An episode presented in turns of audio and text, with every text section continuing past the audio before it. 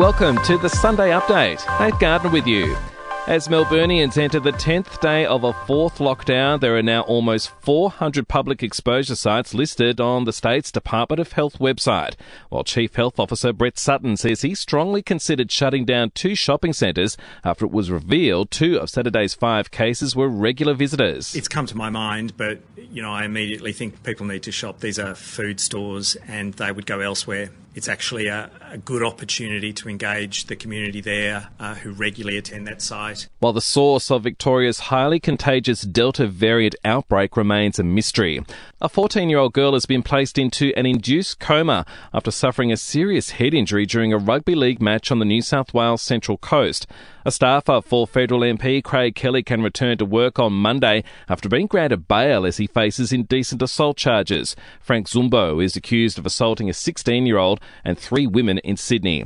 In Mexico, a rescue effort is underway after a mine collapsed and flooded with seven workers believed to be inside, while a mine in China has also collapsed, killing at least two workers, six are missing.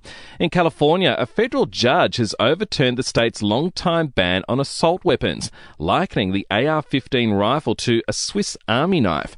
State officials there are pledging to appeal the ruling. To sport now in NRL, the Melbourne Storm has notched up a 20 14 win over the Gold Coast Titans. Winning coach Craig Bellamy says the boys stepped up with five missing for State of Origin. Yeah, we've got a few injuries as well. You know, our key position players out. That's making it a bit difficult, but you know, you go through that. and You just got to try and hang in there. But didn't think we played too smart tonight. But certainly there was a you know a lot of effort defensively, especially in that second half. In AFL, the Dreamtime match in Perth has seen Richmond get up by 39 points over the Bombers, 123 to 84. Collingwood is back on the winners list after beating the Crows 78 to 73 at Adelaide Oval. Pies coach Nathan Buckley applauding the return of forward Jamie Elliott, who booted six goals. His talent is unquestioned, and his smarts you know, in front of the ball we've missed. To be able to uh, have that sort of impact coming straight back, I mean, it's a credit to him. It's a credit to our medical and fitness staff uh, that they were able to get him in that sort of shape. Also, a tight one at the SCG that saw Sydney beat St Kilda by nine points.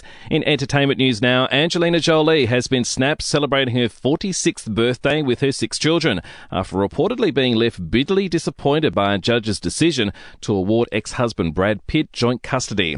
If you like Disney movie Cruella, good news, plans are already in place for a sequel. It's unclear if Emma Stone will reprise her role as the fur-loving villain.